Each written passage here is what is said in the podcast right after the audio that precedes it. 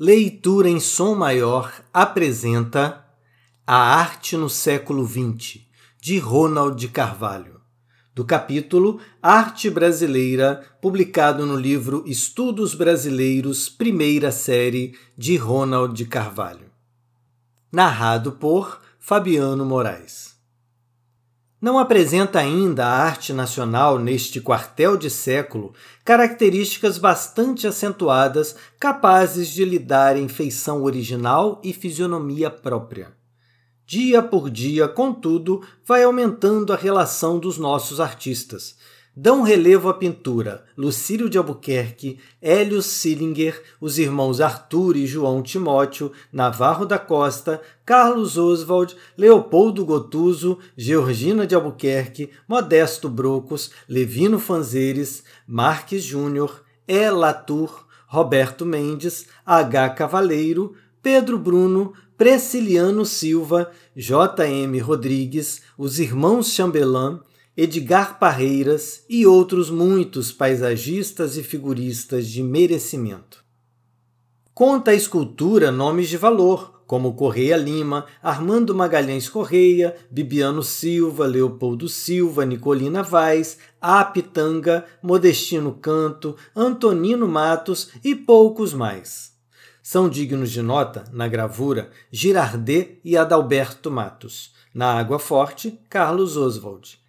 A arquitetura, apesar de não ter chegado ao nível que era de esperar, apresenta individualidades como as de Heitor de Melo, Morales de los Rios, A Memória e N. Figueiredo.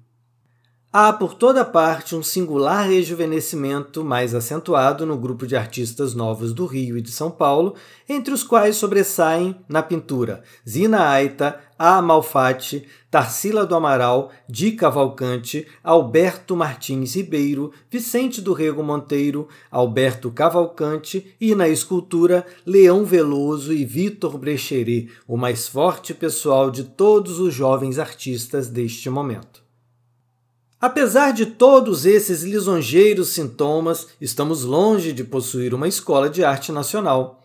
Continua a ser a educação dos nossos artistas estreita e mofina, baseada em processos obsoletos e imprestáveis.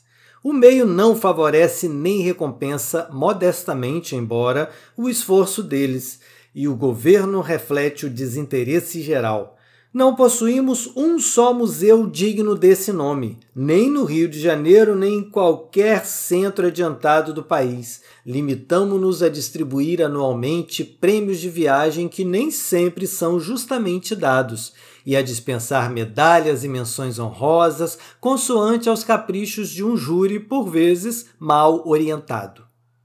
Ainda é muito duvidoso o gosto da população. Preferimos, por via de regra, os acessórios inúteis e pesados, a traça campanuda, confusa e mixordial. Metemos casas de campo no centro da cidade e construções maciças nos arrabaldes e nas praias. O Rio de Janeiro, que já oferece monumentos interessantes, embora imitados do clássico e do renascimento, como a Escola de Belas Artes, não se caracteriza por qualquer linha arquitetônica Ergue-se de todos os lados uma salgalhada de estilos mais ou menos puros, desde o severo barroco até o pretensioso rococó, do sóbrio Henrique IV à ingênua imitação do mourisco de fancaria, coroado de cúpulas douradas e pintalgado de mosaicos rebrilhantes.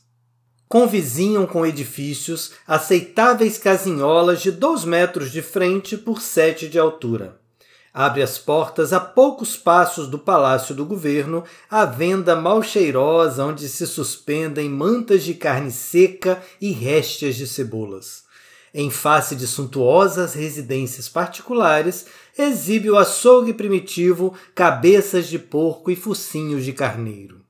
Estão à mercê da petulância de qualquer construtor intrujão os bairros mais elegantes, as ruas e avenidas principais da cidade. Desde que sejam respeitadas as condições de segurança e higiene, aprova a Prefeitura da capital do Brasil todas as condições de segurança e higiene, pois a cubagem das salas merece maior desvelo que a estética das frontarias. Quem quiser estudar as tradições, os costumes, a vida em suma da velha sociedade brasileira, não encontrará facilmente os elementos necessários a tais pesquisas. Anda tudo disperso pelos balcões dos comerciantes de antiguidade. Vão desaparecendo pouco a pouco do país, vendidas a vil preço aos colecionadores americanos e europeus as mobílias, as joias, as alfaias, as baixelas, todas as peças da indumentária dos nossos maiores. Vamos destruindo, assim, a fisionomia do nosso passado, o espólio pequenino, mas valioso, que nos foi transmitido pelos antecedentes.